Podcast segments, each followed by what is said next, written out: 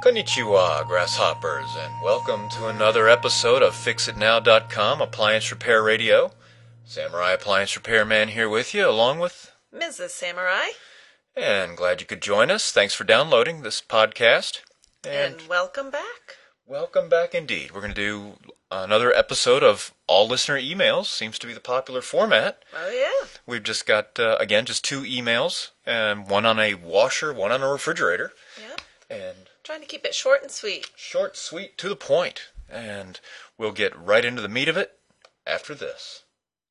fix it now dot com. Samurai Appliance Repairman. Very, very good. Appliance broke? Fix it yourself. Save big bucks. fix it now dot com. Appliance Repairman. Help thousands of people fix their own appliance. He can help you too. Uh, fix it now dot com. Welcome back, my friends. Okay, yeah. Miss Samurai, who are we going to hear from first? Well, first of all, we're hearing from Steve. Hey, Steve. I have a three-year-old Amana refrigerator. I get no water out of the dispenser on the inner left-hand wall. I can hear the pump when the button is pushed, but no water. At the same time, the crisper nearest to the water dispenser froze all the veggies solid.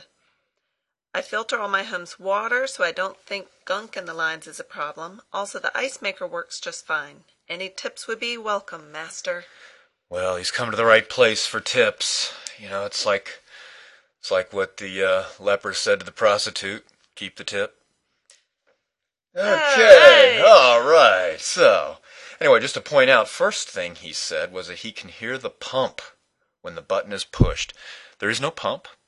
I just want to point that out and, and disabuse uh, our listeners of that notion. There is a valve, and it opens, and water flows into the refrigerator under household pressure, but there is no pump. What you're hearing, that low hum when you press a button, either for when the ice maker fills or when you press the button for the dispenser, you're hearing solenoid hum.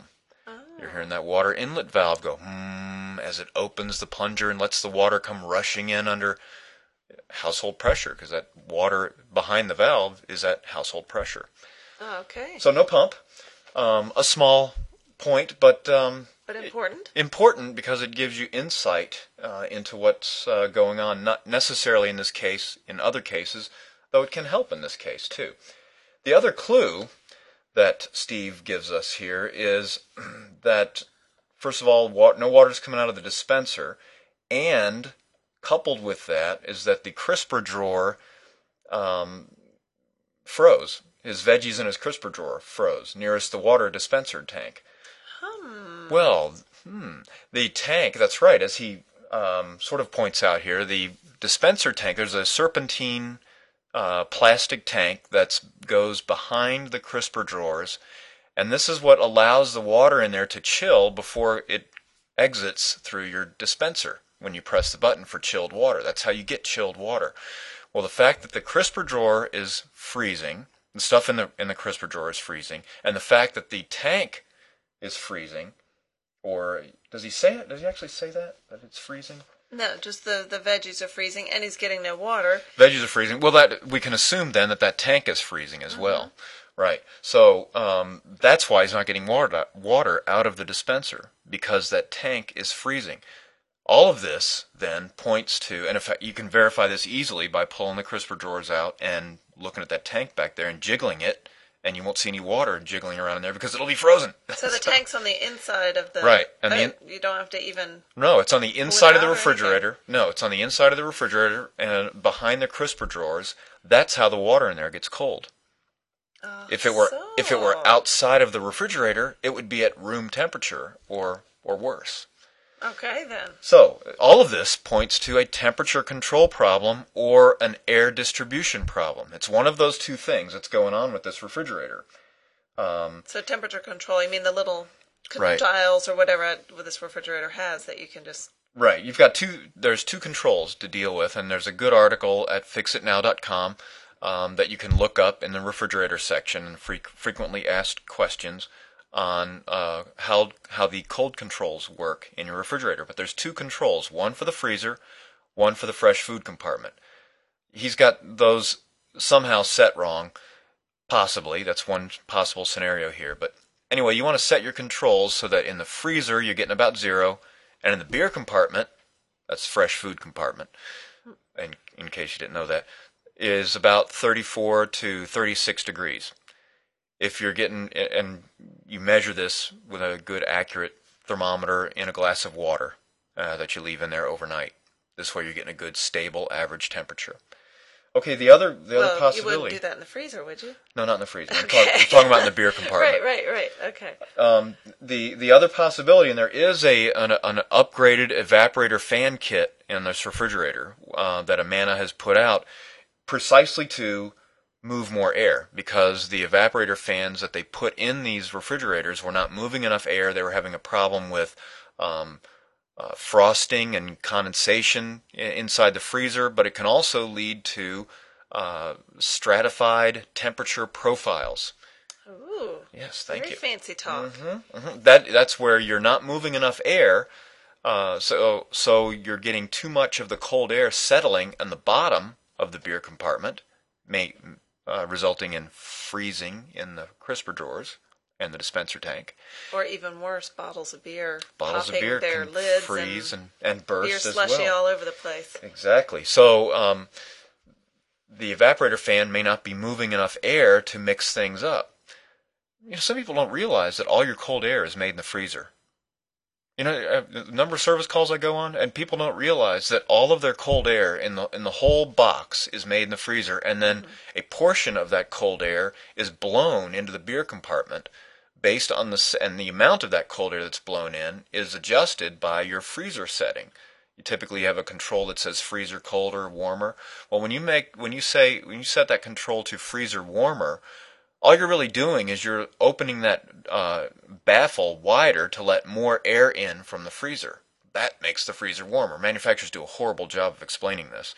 Right. Well, um, I didn't know it until you told me. Right. And the cold. Then there's an, another. Then there's another control that feels the temperature inside the beer compartment, and and it turns the compressor on and off based on the temperature that it's feeling and what your setting is for that control. So that's that control turns the, the compressor on and off. So you got two controls, and what you do to one affects the other. So it's this sort of iterative thing to get them dialed in right. No. Uh, but in this case, um, I would check your temperature settings, and also uh, you might explore the um, evaporator fan upgrade kit. And that evaporator fan, again, is the fan in the freezer, and it distributes air throughout the entire refrigerator.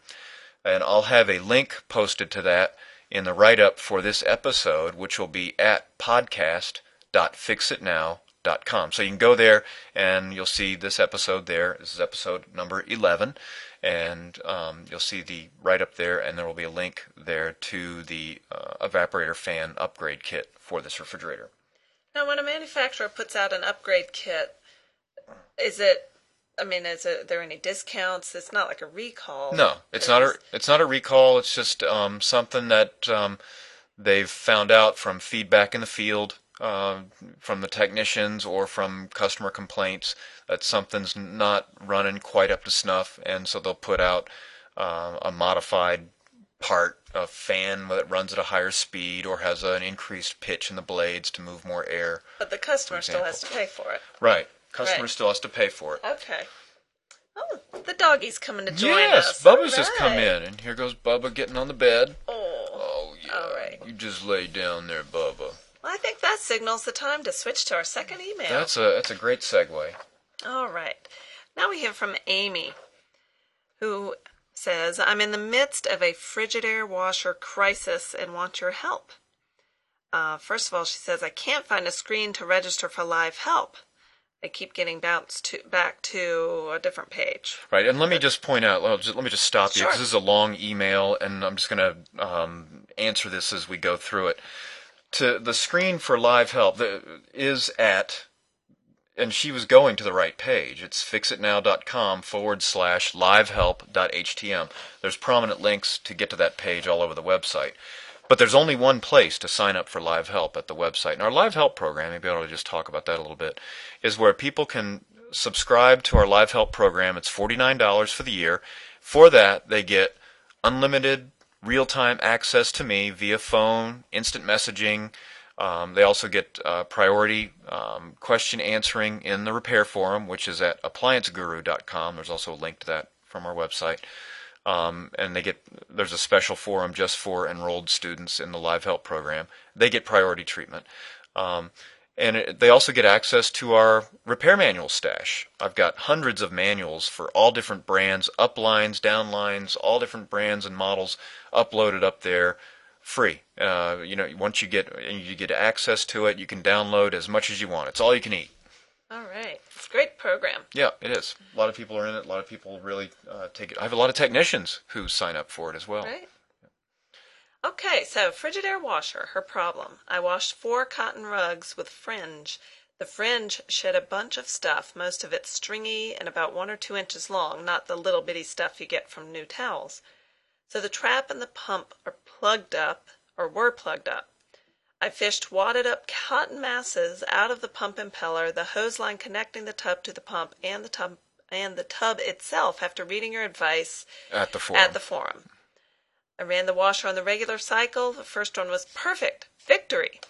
But on subsequent runs, the pump is working, but, you know there was a but, the high-speed spin is acting up. It turns on only for a few seconds, and not its full duration, and the clothes are heavy with water. Okay, hang on. Let me let me go ahead and, and um, interject some stuff here. All right. Um, what's going on here is, yes, the pump's working, uh, so it's turning, it's getting voltage, it's it's moving some water, but it's not moving enough water. And this tub, the tub in a front load washer will not spin unless all the water's pumped out of it, because if there's water in there, it'll trip the imbalance circuitry.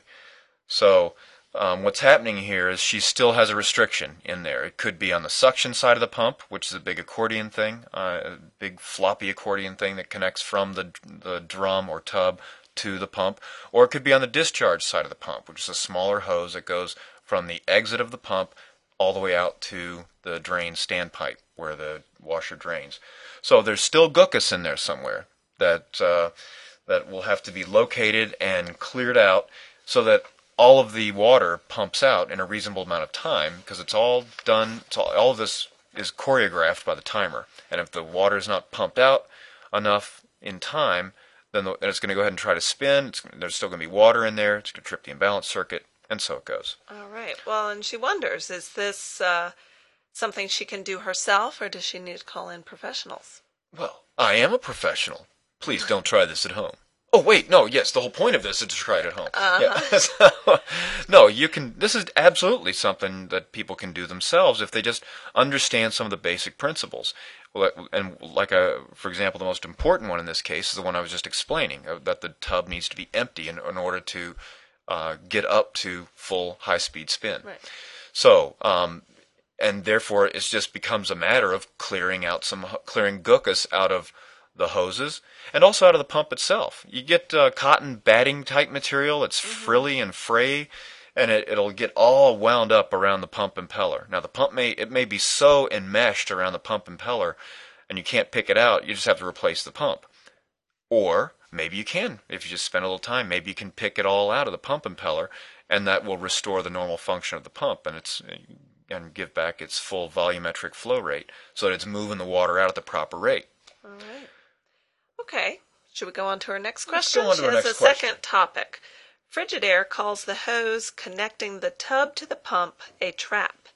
Yeah. Would you know if there are stackable front load washers that have an easily accessible coin slash lint ball trap?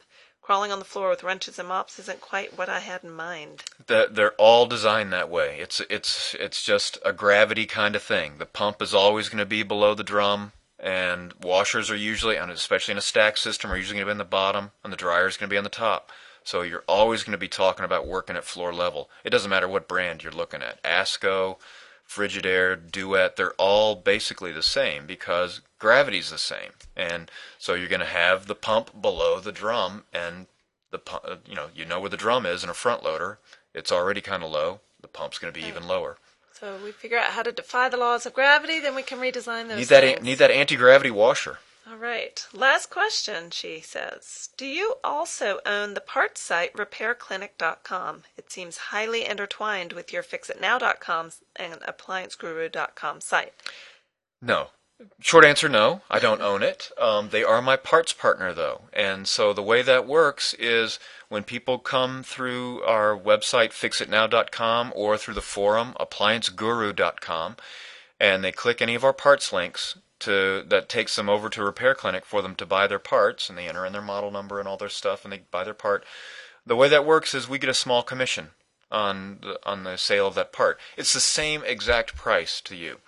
Uh, um, but the only thing is we get a little commission, and that's what helps support the website. Um, I just want to point out, too, that if you go to Repair Clinic, even if you clicked through on our links, but then you call them on the phone to order the part, we don't get any credit for that. No. Um, so, you know, and I've had people that'll do that in the in the forum. I'll go, well, I, I called and I ordered the part via phone. Um, well, well, thanks. Yeah, thanks for nothing. But so, so it's a great way to support our site if you like this podcast, right. If you like our website, and again, it, it helped you. It's the same yep. exact price. Right, you're you, not paying so, more. Right. And uh, we've gotten, we've been associated with them for a long time now, yeah. and have gotten a lot of positive feedback.